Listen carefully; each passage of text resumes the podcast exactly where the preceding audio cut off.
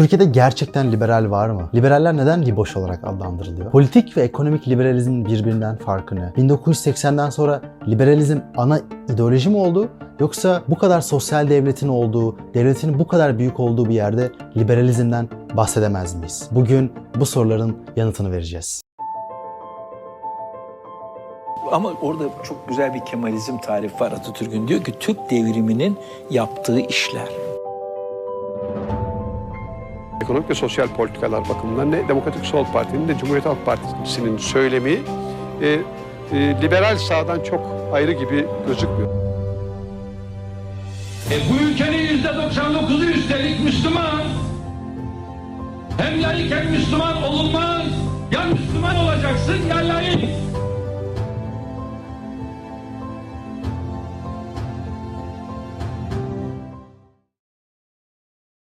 Bugün 3 tane şey yapacağız. Birincisi Cumhuriyet'in ilk döneminden başlayarak ve AK Parti'ye gelerek liberalizmin kendi içindeki düşünsel dönüşümüne bakacağız. İkinci olarak liberalizmin kendi içindeki iç tansiyonlarına, dışarıdan gelen eleştirilere, toplum realitesiyle oluşturduğu dinamikleri anlamaya çalışacağız. Liberalizm bu eleştirilere ve kendi içindeki tansiyonlara nasıl cevaplar oluşturdu? Üçüncü olarak da liberalizmin lider mitosuna bakacağız. Özal, Menderes ve Erdoğan figürleri etrafında liberalizmin ve merkez sağın gelişimini anlayacağız. Erken Cumhuriyet döneminde liberalizm adeta bir küfür gibiydi. Hatta Recep Peker'in bir sözü var. Liberalizm vatan hainliğidir diye. Peki neden böyle bir düşünce var? Modern Türkiye Cumhuriyeti kurulduğunda iki tane temel fikir var. Birincisi ekonomik olarak liberal olamayız çünkü geride kaldık. Uzun süre kapitülasyonların gölgesi altındaydık ve sömürüldük. Dolayısıyla devletin piyasaya müdahale etmesi, devletin özel teşebbüsü geliştirmesi gerekiyor. Ana sanayi hamlesini, ana tarım hamlesini devlet yapması gerekiyor. Bu nedenlerden ötürü ekonomik liberalizm uygulanamaz. Zaten İzmir İktisat Kongresi'nde de devletin piyasayı desteklemesi gerektiği fikri kabul görmüştü. İkinci olarak siyasi liberalizm de uygulanamaz gibi gözüküyordu. Hem dış düşmanlardan dolayı ki Türkiye Cumhuriyeti 1. Dünya Savaşı'nın üzerine bir kurtuluş savaşı mücadelesi vermişti. Dışarıda hep düşman vardı. Yunanlılar vardı, Fransızlar vardı, İngilizler vardı. Böyle bir ortamda liberalizm bir tuzu kuruluktu. Liberalizm bir naiflikti. Aynı zamanda içeride de bir belli inkılap hareketleri vardı. Bu inkılap hareketlerinin var olabilmesi, başarı ulaşabilmesi için devletin sürekli müdahale etmesi, yeri geldiğinde o inkılap hareketlerine karşı duran insanlara karşı yargıyla, askeriyeyle bazen de siyasi özgürlükleri kısıtlayarak hareket etmesi gerekiyordu. Fazla fikir özgürlüğü, fazla örgütlenme özgürlüğü anti devrimcilik manasına gelebilirdi. Türkiye Cumhuriyeti kurulduğunda anlam fikir, güvenlik hissiyatı ve bu inkılapların var olabilme mücadelesiydi. Liberalizm ancak bir hedefti. Belki 30-40 yıl sonra varılabilirdi fakat şu an uygulanamazdı. Zaten liberalizm de o dönem çok da böyle popüler bir kavram değildi. Almanya'da nazizm, İtalya'da faşizm, Rusya'da so- sosyalizm güçlü olduğu için liberal demokrasiler güçsüzleşiyordu. Bundan dolayı da antipopülerdi. Pek insanların ikna olduğu bir fikir değildi. Batı liberalizm aslında kendi kuyusunu kazdığı düşünülüyordu. Fakat bu şu anlama mı geliyor? Liberalizm hiç yok mu? Türkiye'de liberalizm hareketine ilk bakanlar genelde aferistlere ve Celal Bayar'a bakıyor. Fakat biz onların da o kadar liberal olmadığını görüyoruz. Celal Bayar mesela o kelimeyi benim dilim dönmez. Biz liberal değiliz diyor. Ya da aferistler onlar İş Bankası etrafında kümelenmişlerdi ve buradan aslında devlet yardımıyla kendi grubunu oluşturuyorlardı. Hem aferistlere hem de tek parti hükümetine gelen ilk eleştiri Serbest Cumhuriyet Fırkası'nda görüyoruz. Onlar aferistleri de eleştiriyorlardı. Ekonomik liberalizmi savunuyorlardı. Hür teşebbüsün olması gerektiğini söylüyorlardı. Fakat çok uzun süre yaşayamadılar. Ömrü ancak 3 ay olmuştu. Ekonomik liberalizmi anlamak için Cavit Bey gibi figürlere bakmamız gerekiyor. Onlar şunu söylüyordu. Hür teşebbüs siyasi hürriyetin de temelidir. Birey özgürlüğü ancak ekonomik özgürlükle var olabilir. Bütün bunlara rağmen liberalizme dair temel tartışmayı siyasi özgürlüklerde görüyoruz. Erken Cumhuriyet dönemindeki liberalizmin temel tartışması siyasi özgürlükler. Özellikle meclis hükümeti sisteminden Cumhuriyet rejimine geçtiğimizde bu bazı huzursuzluklar yaratıyor. Rauf Orbay tek adam rejiminde gücün toplanmasına karşı çıkıyor. Ahmet Ağaoğlu mesela şöyle söylüyor. Biz halk egemenliğini bıraktık vesayet rejimine geçtik. Hatta koyu bir cumhuriyetçi olan Hüseyin Avni Bey şöyle söylüyor. Halk istese saltanatı bile geri getirir. Buradaki vurgu şu. Halkın egemenliği her şeyin önüne geliyor. Fakat tek parti rejimi inkılapların oturması için halk egemenliğinin tehlikeli olduğunu düşünüyor. Halka fazla söz verirsek bu inkılaplar geriye doğru gidebilir. Dolayısıyla ilk çatışma aslında buralarda başlıyor. Gücün tek adamla toplanması, özellikle Mustafa Kemal'e toplanması insanları rahatsız ediyor ve buradan başlayan bir tartışma doğuyor. O da 1921-1924 tartışması. 1921 1921 Anayasası'na baktığımızda meclis hükümeti rejimi olduğunu görüyoruz. Parlamento hükümetten daha kolay hesap sürüyor ve aynı zamanda üniter devlet vurgusu, Türklük vurgusu, seküler vurgu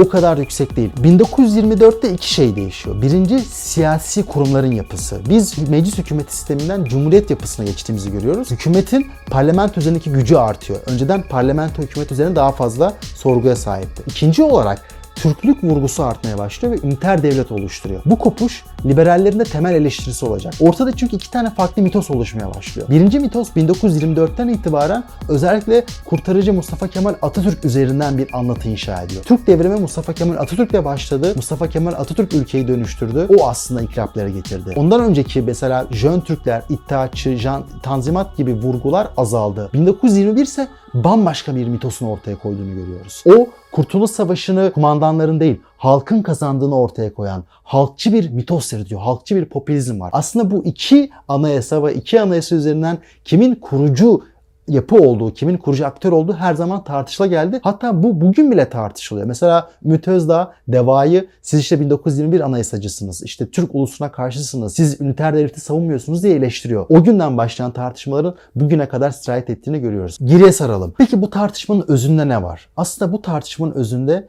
birey ve kamu arasındaki ilişki var. Cumhuriyetçi kadro yani Rejimi kuranlar şöyle düşünüyordu. Toplumu eğitmek gerekiyor. Toplumu tedrisattan geçirmek gerekiyor. Çünkü toplum daha hazır değil. Ne demokrasiye, ne liberalizme, hak ve hukuk kavramından habersizler. Zaten Tanzimat döneminden itibaren baktığımızda özellikle Fransız entelijasından etkilenen askerlerde şunu görüyoruz. İki tane durum çok önemli. Birincisi anayasacılık, kanun belirleme ve kanunla beraber rejimi inşa etme. İkincisi tedrisatçılık. Öğretmen figürün önemli olduğunu görüyoruz ve anayasanın önemli olduğunu görüyoruz. Şöyle bir not bırakayım. Bu anayasacılık hala Türkiye siyasetinde çok önemli. Cumhur İttifakı ile Millet İttifakı arasındaki temel tartışmayı düşünün. Parlamenterizm versus başkanlık rejimi. Bu anayasanın nasıl olması gerektiği ve anayasacılık her zaman çok önemli oldu. Kurucu kadro daha cumhuriyetçi ve daha kamucu. İnsanların sorumluluğu olduğunu, kamunun da o bireyleri dönüştürmesi gerektiğini söylüyor. Burada liberaller daha bireyci bir noktadan bakıyorlar. Bir münevvere ihtiyaç olmadığını, toplumun kendine bırakılması gerektiğini, kimsenin onlara bir şey öğretmemesi gerektiğini söylüyorlar. Onlara göre batıyı inşa eden,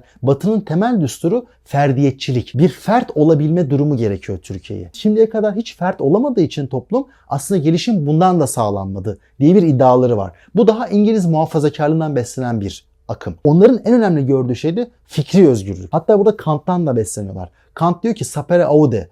Almanca yanlış söylemiş olabilirim de. Cesaret et. Zincirlerini kır. Birey ol. İkinci tartışma ise şu. Toplumun ana siyasi aktörü kim olacak? Cumhuriyetçi kadro laiklik ve Türklük üzerinden bir siyasal aktör tanımlıyor. Liberaller bunu dışlayıcı ve toplumun değerlerine aykırı buluyor. Toplumun ana kimliği ne olacak tartışmasında da bir anlaşmazlık var. Laikliği ve Türkçülüğü toplumun büyük bir kesimini dışlıyor olarak buluyorlar. Şimdi bir sorun cevabını bulmaya başlıyoruz. Neden liberalizm sürekli muhafazakarlık ve Kürtçülükle özdeşleştiriliyor? İşte bu noktada liberalizm ana ideolojiden dışlanan kesimlerle ittifak kurmaya başlıyor. Çünkü liberalizm bir meşruiyete dayanmak zorunda. Liberaller çok fazla değiller. Cumhuriyetçi kadro zaten rejimin sahibiler. Onlar da aslında kendi meşruiyetini toplumla oluşturuyorlar. Toplumla bir ittifak haline giriyorlar. Liberal elitler toplumun sözcüsü oluyorlar. Siyasal olarak onlara liderlik etmeye başlıyorlar. Bunun yanında toplumun büyük bir çoğunluğu onlara siyasi meşruiyet sağlıyor. Aslında burada böyle bir ittifak görüyoruz. Türkiye'deki liberalizm tarihinde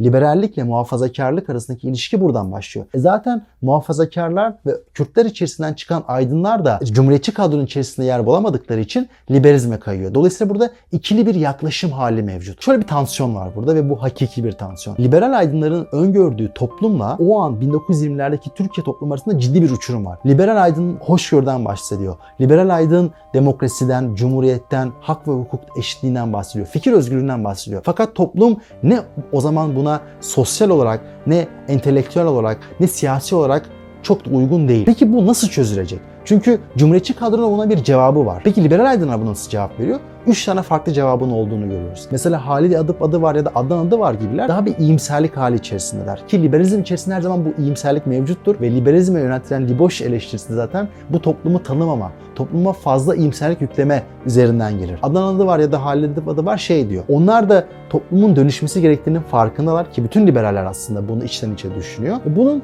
fikir özgürlüğüyle toplumu rahat bırakarak gerçekleştireceğini söylüyor. İkinci olarak liberalizm içerisinde bir kanat daha milliyetçi. Özellikle Özellikle Kemalist liberaller dediğimiz bir grup oluşuyor. Hüseyin Cahit Yalçın mesela bunun içerisine girebilir. Onlar da toplumun dönüşmesi gerektiğini farkındalar ve bu mefhumu milliyetçilikten alıyorlar. Milletin önemli olduğunu, bireylerin topluma karşı sorumlu olduğunu, herkesin kendi çıkarının peşinden koştuğu bir toplumun o kadar iyi olmadığını düşünüyorlar. Ki bu milliyetçi liberallik uzun süre Türkiye'yi etkilemeye devam edecek ve hatta şu an bunun etkisini biraz İyi Parti içerisinde de görebilirsiniz. Asıl liberalizmi ve toplumu etkileyen şey üçüncü damardan geldi. O da merkez sağ. Merkez sağ da toplumun gelişmesi gerektiğini, toplumun demokratik değerleri benimsemesi gerektiğini kabul ediyor. Fakat bunun yolunun ne cumhuriyetçi kadrolar gibi tedrisattan ya da vesayetçi yapılardan olacağını düşünüyor. Ne Halide Edip adı var gibi eğitim, tolerans, bilmem ne, demokrasi, narin bir çiçektir gibi olacağını düşünüyor. Onların başka bir söylemi var kalkınma, ekonomik gelişme. Onlar diyor ki ekonomik gelişme olursa, serbest piyasa olursa, toplum zenginleşirse zaten bu demokratik değerleri benimser. Ve işte bu kalkınmacılık merkez sağında temel düstur olacak. Baktığımızda hem Menderes'te hem Demirel'de hem Özal'da hem Erdoğan'da bu kalkınma söylemi toplumun gelişimi, toplumun birbiriyle huzur içinde yaşamanın temel kaidesi olacak. Kalkınmada liberalizmin kendi idealleriyle toplumsal gerçek arasındaki uçurma bir panzehir ve kalkınmanın da bu yüzden önemli olduğunu görüyoruz. 1950'den itibaren Demokrat Parti iktidara geliyor. Yeni bir figürün doğduğunu görüyoruz. Menderes. Menderes iktidara gelmeden önce çok kuvvetli CHP eleştiriler yapıyor. Şimdi birincisi siyasi özgürlüklerin verilmemesi ve CHP'nin vesayetçi yapısıydı. İkinci olarak yurt teşebbüsü sağlamadıydı. Üçüncü olarak din ve vicdan özgürlüğünü sağlamadığını düşünüyorlardı. Nitekim bu üç nokta her zaman Türkiye'deki merkez sağında ana düstur olacak. Özal da mesela bundan bahsedecek. Menderes'in şöyle bir eleştirisi oluyor. Bütçenin önce parlamentodan onaylanıp ancak ondan sonra hükümet tarafından harcanması gerektiğini söylüyor. Burada liberalizmin temel değerlerinden biri olan hesap verilebilirlik ilkesinin Menderes tarafından dile getirildiğini görüyoruz. Liberalizmle birleşen Türk sağı genelde muhalefetteyken ciddi liberal eleştiriler yaparken, demokratik değerleri savunurken iktidara geldiğinde genelde bu değerleri çok benimsemediğini, demokrasi ayak bağı olarak gördüğünü görüyoruz. Menderes 1950'ye kadar en azılı demokrasi yanlısıyken, demokrasi bir müzakere rejimidir derken iktidara geldiği yıl şunu demeye başlıyor. Fazla demokrasi demokrasiyi bitirir. Nizamla ancak demokrasi var olur. Nizamın olduğu yerde demokrasi var olur gibi. Özal'da da Erdoğan'da da göreceğimiz nizamı demokrasinin önüne koyan anlayışı geliştirdiğini görüyoruz. İkinci olarak özellikle Menderes'te milli irade kavramı çok önemli. Ona göre o halk tarafından seçildi ve halkın gerçek temsilcisi. Menderes ve Celal Bayar'da şunu görüyoruz. Kuvvetler ayrılığına karşılar. Yargının bile aslında hükümet tarafından kontrol edilmesi gerektiğini düşünüyorlar. Neden? Çünkü onu toplum seçti. O toplumu temsil ediyor. Toplum onda var oldu. O liderde, Menderes'te. Toplumu temsil ettiğine göre ve toplumun önünde kimse durmaması gerektiğine göre ki demokrasi onlar açısından milli iradeyi temsil ediyor. Herhangi bir vesayetçi rejim önlerinde durmamalı gibi bir anlayışları var. Menderes'in demokrasiyle kurduğu ilişki oy üzerinden ve irade üzerinden fakat bunun ötesinde halka fazla bir özne affetmiyor. Mesela öğrenciler protesto yaptığında bunu bir lakırtı olarak görüyor. Merkez sağında demokrasiyle kurduğu bağ genellikle oy üzerinden ve milli irade kavramı üzerinden gerçekleştiğini görüyoruz. Menderes bürokrasiyi bir ayak bağı olarak görüyor ve iş bitirici bir profil olarak gösteriyor kendini. Bayındırlık, ulaştırma, kalkınma hamleleri yapmaya başlıyor. Kalkınma vurgusu da aslında Menderes'te birleşiyor. Onlar konuşur, biz yaparız. Aynı şey Özal, aynı şey Erdoğan tarafından da dile getiriliyor. Dolayısıyla bu iş yapma, bitirici olma, bürokrasi onlara ayak bağı olmaya çalışırken o bir şekilde yolunu bulma figürü Menderes'te çok önemli. Menderes'in üçüncü özelliği İslam'la kurduğu daha barışık bir dil. Medeniyet İslam'la hoşgörülü bir ilişki kurabilir. Biz medeniyeti, demokrasiyi İslam'la bir araya getireceğiz gibi söylemleri var. O dönemdeki İslamcı yazarlar tarafından çok da Menderes tutulmuyor. Çünkü Menderes'in onların istediği kadar İslamcı hamleler yerine getirmediğini görüyoruz. Çünkü Menderes hala bir denge politikası içerisinde. Askeri rejimle ve İslami değerlerle arasında. Menderes'in bütün bu demokrasi, liberalizm, serbest piyasa söylemleri onun 1954'ten sonra çok baskıcı bir rejim kurmayacağı anlamına gelmiyor. Burada da aslında şunu görüyoruz. Türkiye'de ekonomik liberalizm ve siyasi liberalizm ayrışıyor her zaman ve her zaman aynı kişiler tarafından temsil edilmiyor. 1960'lara geldiğimizde merkez sağ temsilcisi Süleyman Demirel oluyor. Fakat Süleyman Demirel'e liberal demek biraz zor. Merkez sağ seçmene sesleniyor ama aslında bir pragmatist ve her zaman koşullara göre hareket ediyor. Kendisi bir devlet adamı olarak görüyor ve o an kimlerle koalisyon yapması gerekiyorsa onunla yapıyor. Onda liberal vurgu var ama liberal vurgu genelde hür teşebbüs üzerinden ve anti komünizm üzerinden. Fazla liberal olduğunu söyleyemeyiz. Zaten Türkiye'deki liberaller de Süleyman Demirel'i her zaman bir liberal olarak kabul etmiyor. Ki Süleyman Demirel döneminde onun fazla hareket al- alanında olmadığını görüyoruz. Neden? Birincisi her zaman askerle iyi ilişki kurmak zorundaydı. Onun siyasi hamlelerini kısıtlıyordu. İkincisi çok güçlü bir Keynesyen rejim ve sanayi hamlesi var. Dolayısıyla istediği gibi bir serbest piyasa rejimi kuramıyor. Üçüncüsü ciddi bir soğuk savaş dönemi var. Hem de 28 Şubat'taki tavrından dolayı da halen günümüz liberalleri tarafından çok anımsanmaz. Süleyman Demirel'i pragmatist olarak değerlendirmek daha iyi. O dönemde liberalizmin daha çok sosyal liberalizm adı altında temsil edildiğini görüyoruz. 1954'te çıkan Forum diye bir dergi var ve çok etkili olmaya başlıyor. Aydın Yalçın, Şerif Mardin, Coşkun Kırça gibi isimlerin yazdığını görüyoruz. Burada sosyal demokratlarla sosyal liberallerin bir arada olduğunu görüyoruz. Onlar Demokrat Parti'nin köylü popülizmini beğenmiyorlar, eleştiriyorlar. Hatta Demokrat Partisi içerisinden ayrılan Hürriyet Partisi'ne desteklemişlerdi. Onlara göre Demokrat Parti Türkiye'nin içinden geçtiği modernizasyonu tam sağlayamadı ve geriye götürüyordu. Burada yine şu tansiyonu görüyoruz. Türkiye'deki liberaller Cumhuriyetçiliğin sosyal mühendisliğine karşı bir tavır alsa bile, kendilerini oradan ayrıştırsa bile toplumun ilerlemesi gerektiğini de düşünüyorlar. Bunun da temel yolunun aslında ekonomiden yola geçtiğini düşünüyorlar ve Demokrat Parti'nin bir hür teşebbüs deyip devlet kapitalizmi yarattığını düşünüyorlar. O dönemin de paradigması ve solun baskınlığıyla beraber liberalizmle biraz sosyal liberalizme kaydığını görüyoruz. Forumdaki insanlar sadece cumhuriyet rejiminden, hukukun üstünden, güçler ayrılığından bahsetmiyorlar. İkinci çevre olarak da sosyal haklardan bahsediyorlar. Çünkü güçlü bir refah devleti vurgusu da var. Liberalizmin sosyal liberalizm tarafı ilerleyen yıllarda neoliberalizm tarafından eleştirilecek ve liberalizmin fazla sola kaydığını söyleyecekler. O sosyal haklar liberalizm içerisinden gidecek. Neoliberalizm daha fazla serbest piyasaya odaklanacak. Türkiye 1980'de ciddi iki dönüşümden geçti. Birincisi darbe oldu, ikincisi 24 Ocak kararları gerçekleşti. 1980'e geldiğimizde yeni bir figürün doğduğunu görüyoruz. O da Özal. Özal Türkiye'de liberalizmi en fazla dönüştüren isim oldu. Turgut Özal darbenin verdiği yetkiyle beraber toplumu tamamen dönüştürdü. Dünyada bir dönüşüm halindeydi bu esnada. Amerika'da Reagan, İngiltere'de Thatcher gibi figürler ortaya çıkmış. Özellikle refah devletine erişilen ekonomik piyasacılıkla muhafazakarlığı birleştirmiş ve yeni saha yaratmıştı. Türkiye'de bu figürün özel olduğunu görüyoruz. Kendi bünyesinde milliyetçiliği, İslamcılığı, muhafazakarlığı ve Atatürk milliyetçiliğini pekiştirdiğini söylüyor. Özal bunun üzerine bir katman daha oluşturdu. Teknokrat. Aslında toplumun sorunlarını çözecek, toplumun sorunlarını sayısallaştırarak, rasyonelleştirerek, dünyevileştirerek çözecek süper teknokrat figürü. Milliyetçiliğe şöyle bir eleştirisi vardı. Fatih Sultan Mehmet ne yapmış, bilmem ne yapmış bunlarla övünmeyin. Sen dünyaya ne koyuyorsun? Buna bakın gibi aslında neoliberalizmin sayısalcılığını, piyasacılığını, daha böyle her şeyi rakamlara indiren o zihniyetini toplumun ve siyasi yelpazenin her yerine aşılamaya çalışıyordu ve bunu başardığını da görüyoruz. Dünya Bankası'nda çalışmıştı ve topluma yeni bir paradigma sunuyordu. Ve o dönemde bu yeni kavramı önemli. Çünkü Türkiye 1970'lerde sağ sol çatışmasıyla yorulmuş, dünyayı kaçırmış ve kendi potansiyelinin altında kalmıştı. Özalsa birçoklarına göre yeni bir paradigma sunuyordu. Ve bu paradigmada Türkiye küreselleşecekti, potansiyelini yakalayacaktı, şehirleşecekti ve teknolojinin gelişimiyle beraber yeniye, kapitalizme, harcama yönelik bir iştah vardı. İşte Özal bunun temsilcisi oldu ve bununla beraber toplumdaki üç temel yapıyı dönüştürdü. Politik yapı, ekonomik yapı ve sosyal yapı. Politik ve ekonomik yapıyı zaten videomuzda bahsetmiştik. Evet, Türkiye'nin küresel piyasalara entegre olmasını sağladı. Evet İtalya ikameci modelden neoliberal modele geçti. Fakat Özal'ın yaptığı dönüşüm aslında daha büyük oldu. Özal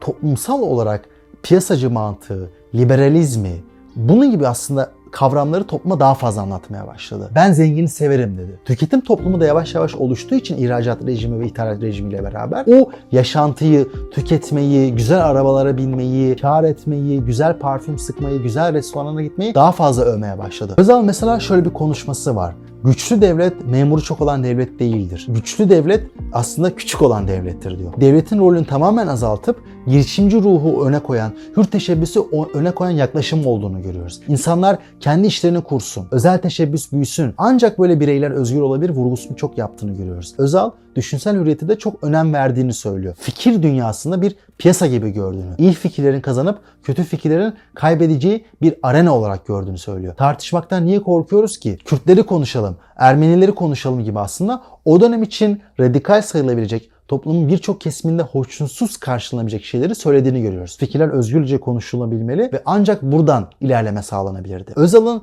bir zihinsel dönüşüm yarattığını anlamamız gerekiyor. Girişimciliğe vurgusu, serbest ticarete vurgusu, zengin olmanın kötü bir şey olmadığına vurgusu, fikirleri tartışalım bunlardan korkmayalım vurgusu birçok figürün onda buluştuğunu görüyoruz. Fakat aynı zamanda Özal'da şöyle bir şey de var. Bütün bu ekonomik teşebbüs, politik liberalliğe rağmen liberal düşünürlerin temel fikri olan devletin hukukun oturduğu, devletin bir hakem gibi olduğu, kurumların oturduğu bir rejimin tam inşa edilmediğini görüyoruz. Özal'da o pragmatizm her zaman var. Ya kanunlar elimizi kolumuzu bağlıyor. Niye bunlarla uğraşıyoruz? Dönüşümleri hemen sağlayalım. Kurumları oturtmadan, bürokrasiyi fazla işin içine katmadan kendi bildiğimizi okuyalım anlayışının o liberalizmin öngördüğü kurallı, hakem devleti anlayışının karşısında olduğunu görüyoruz. Kurumlar tam oturmuyor. O devlet mentalitesi, liberalizmin o hakem yapısı tam oturmuyor. 90'larla beraber fakat Özal'ın açtığı yoldan iki önemli liberal düşünce okulunun oluştuğunu görüyoruz. Birincisi ikinci cumhuriyetçiler. İkinci cumhuriyetçilerde mesela Altan kardeşler var. Mehmet Altan ve Ahmet Altan,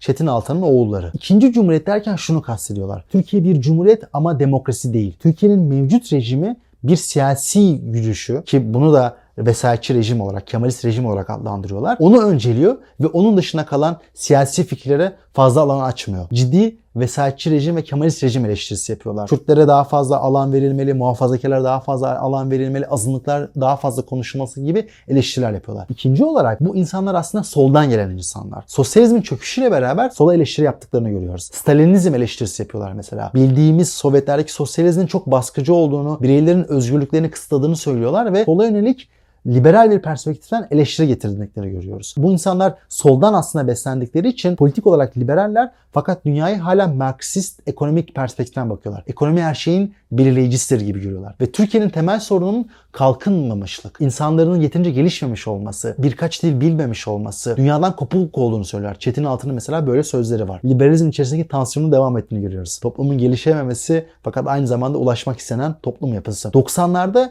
ikinci hareket liberal düşünce topluluğu. Bu insanlar ikinci cumhuriyetçilerin aksine siyasi politizasyonu solda değil sağda tamamladılar. Atilla Yayla ve Mustafa Erdoğan gibi isimler var. Onlar siyasette biraz daha mesafeliler çünkü siyasetin kolektivist yapısı olduğunu söyleyip siyasetin aslında bireylerin özgürlüğünü kısıtladığını söylüyorlar. O dönemde Atilla Yayla mesela ben kapitalistim diyor. Bu şöyle önemli. O döneme kadar kapitalizm adeta lanetli bir sözcüktü. Ahlaksızlıkla özdeşleştiriyordu. Atilla Yayla'nın ben kapitalistim demesi aslında önemli bir çıkış. Şunu söylüyor. Şu an devlet kapitalizmi var fakat biz liberal kapitalizme erişmeliyiz. Mustafa Erdoğan ve Atilla Yayla'nın yolları ilerleyen zamanlarda ayrılacak. 2010'dan itibaren Mustafa Erdoğan Özgürlük Araştırmaları Derneği'ni kurup muhalif düşünce sürecine girerken Atilla Yayla AK Parti rejimine angaj olmaya devam edecek ve şu anda da mesela hala AK Parti rejimini savunmaya devam edecek. 90'lar şöyle ilginç. Bir yandan Kürt meselesinin en yoğun hissedildiği dönem. PKK faaliyetlerini çok fazla arttırmış. Buna karşılık olarak gayri nizami harp faaliyetinin çok fazla artırılmış olduğunu görüyoruz. Ve İslamcılara yönelik çok, ciddi bir baskı var. Fakat bu baskı ortamında liberalizmin yeşerdiğini görüyoruz. İki tane yeni parti kuruluyor. Cem Boyner'in kurduğu Yeni Demokrasi Hareketi ki kendi etrafında çok fazla liberal entelijansiye toplamıştı. Kemal Derviş, Ethem Mahçupyan gibi isimler vardı. Kürt meselesinde daha ılımlılardı. Çok özgürlükçülerdi. Avrupa Birliği ile entegrasyonu savunuyorlardı. O an için pek kabul edilmemiş fikirleri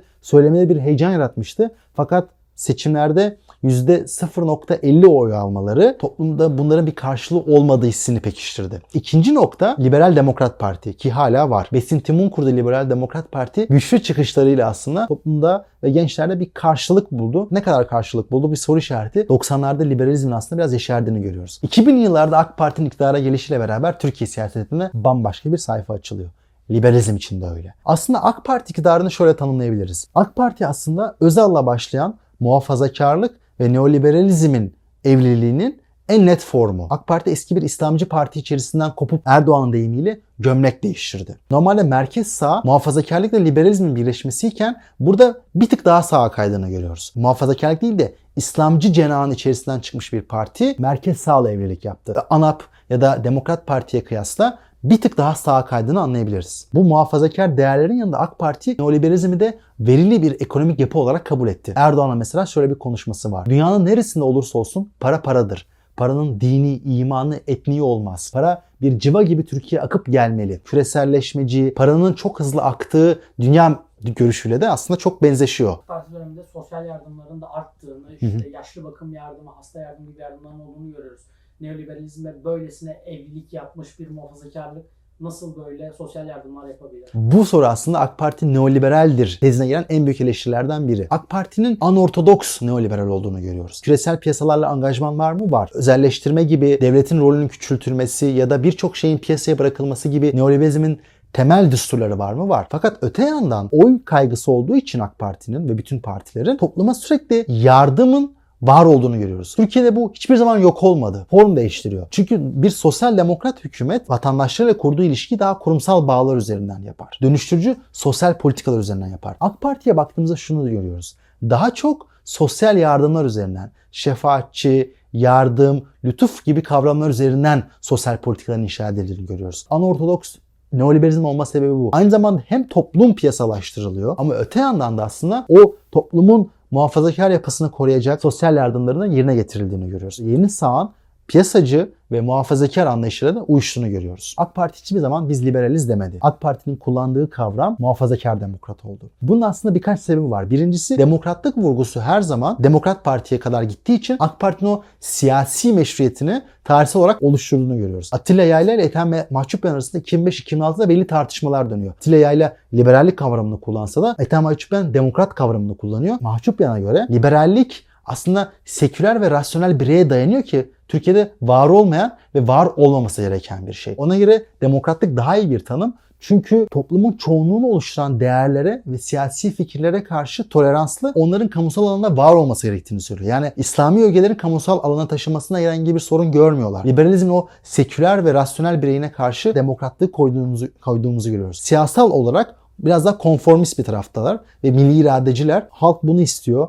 Halkın değerleri bunlar. O zaman toplumda da ve siyasetçilerde de bunlar var olmalı gibi bir düsturları var. AK Parti'nin döneminde liberal entelijansı ve liberallik düşüncesi nasıldı? AK Parti iktidara ilk geldiğinde AB ile görüşmeye başlaması ve 2005'te müzakere sürecinin resmen başlaması liberalleri biraz AK Parti'ye doğru yanaştırdı. Ama özellikle AK Parti'ye daha fazla yanaşmaların sebep olan şey Kürt ve Kıbrıs meselesindeki liberal tavrından sonra ulusalcı kesimden gelen bayrak mitingi, askerden gelen e-muhtıra gibi AK Parti yönetilen eleştiriler liberal entelijansının iyice AK Parti ile angajmana sebep oldu. O dönemde AK Parti'nin başlattığı Ergenekon sürecine destek verdiler. Çünkü o dönem liberal entelijansının gördüğü en büyük problem asker ve demokrasi arasındaki ilişkiydi. Onlar askeri vesayetin Türkiye'nin en büyük problemi olduğunu düşünüyorlardı. Demokrasinin önünde en büyük engel askeri rejimdi. Askerlerle, yargıyla mücadele etmesi gerektiğini düşünüyorlardı. Ve bunun için aslında Ergenekon sürecine mesela destek verdiler. O dönemde Cumhuriyet Gazetesi'nde genç subaylar rahatsız diye bir manşet çıkmıştı. Bunun üzerine genç siviller mesela genç siviller